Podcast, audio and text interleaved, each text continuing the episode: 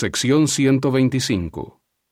Revelación dada por medio de José Smith el profeta en Nauvoo, Illinois, en marzo de 1841, concerniente a los santos del territorio de Iowa. Historia de la Iglesia, tomo 4, de la página 311 a la 312. Versículos del 1 al 4. Los santos han de edificar ciudades y congregarse en las estacas de Sión. ¿Cuál es la voluntad del Señor concerniente a los santos del territorio de Iowa? De cierto, así os dice el Señor.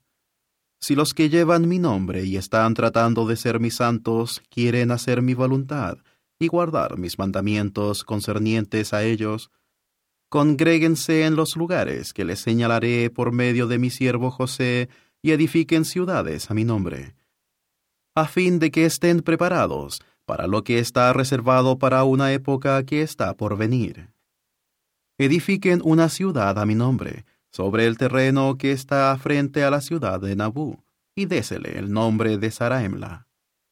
Y los que vengan del este, del oeste, del norte y del sur, con deseos de morar en ella, establezcan su heredad en ella, así como en la ciudad de Nashville o en la de Nabú, y en todas las estacas que he indicado, dice el Señor.